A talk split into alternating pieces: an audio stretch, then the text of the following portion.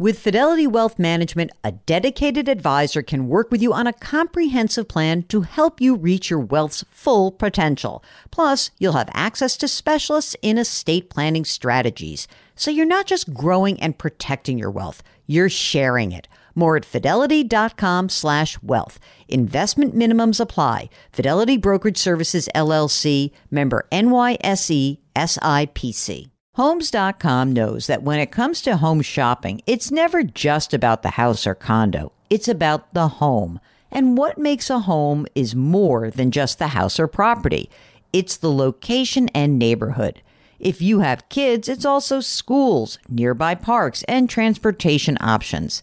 That's why Homes.com goes above and beyond to bring home shoppers the in depth information they need to find the right home.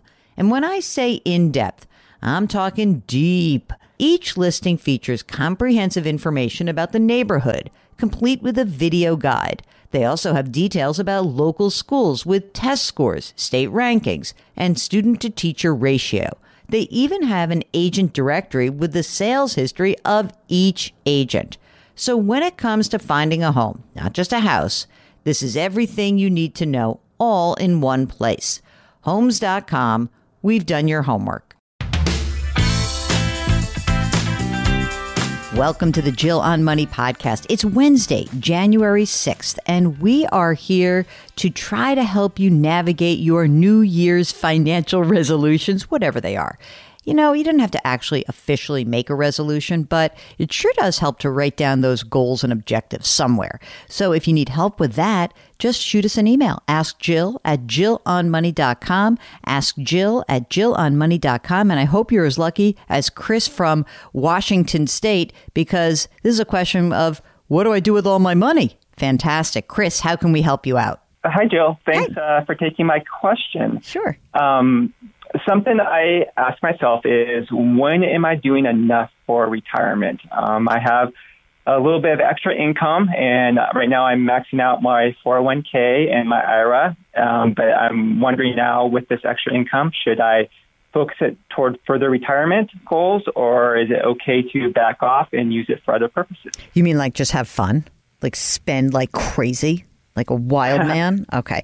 Tell me tell me a little bit about yourself, Chris. How old are you? I'm uh, 40 years old. Okay. And, Are you single, um, married, partnered? I am single and I don't have any children. Okay. Tell me what else is going on. You own a home? I do own a home. Um, it's paid off, so I don't have a mortgage and I don't have any other debt. Okay. How much money have you saved so far in your both your 401k and your Roth? Uh, so right now it's about 250. Mm-hmm. So I started a little late, so it's um, a little bit probably below than where it should be, but not bad, I guess. I think darn good. Pretty awesome. How much do you earn, Chris? Uh, about 100. When you say that you've got a little bit extra income, how much extra do you think you have um, go, you know, on a monthly basis? Um, I oh, I'd say over 2000 a month. Wow. You know what? Be, as you said, you started a little bit late, which is why, I mean, because I'm thinking, like, wow, he's maxing out, he's doing everything perfectly.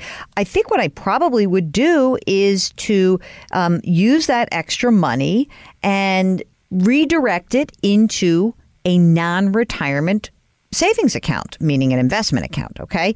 And and why would I do that? Because I think that it's really nice to have a slush fund of money that is Uh, accessible. You know, you can't touch the the other funds so you're 59 and a half. And so I might beef that up and and have that extra money is just more money going to work for you. Do you have an emergency reserve fund as well? I do, yes. Okay, great. So this would be in addition to that, and I might just look at my allocation and and think of it this way: this money that you will start to put away, two grand a month. You know, just keep an eye on your costs, right? But put away two grand a month, and you say, okay, that should be the least the lower risk spectrum. So if we, we think about your your investments in three different buckets now, this new non-retirement account or supplemental retirement account would be one. The second would be the 401k. And that would be like one step up in risk. And the third would be the Roth, where for all intents and purposes, that should have the most risk in it because it's hopefully the last money you access. So I would say you'd try to access the money that's already been taxed first. That's in this new account. Next would be you have to take your distributions from your retirement account eventually. And third would be the Roth. And yeah, I think you should use it. I think that building up the, that non retirement account also might give you some flexibility in case you hopefully can, you know, make some different choices career wise. You might be able to take a different job, and having that money is going to serve you well and kind of preserve your optionality. So I think that's what I would do. Okay. Well, thank you for that advice. All right. Good luck and uh, keep saving. You're doing a great job. All right. Thank you. Take care. If you would like to join us on the air, just send us an email, ask Jill at JillOnMoney.com, ask Jill at JillOnMoney.com. Don't forget to wash your hands, wear your masks, maintain your physical distancing, and try to do something nice for someone else today. We'll talk to you tomorrow.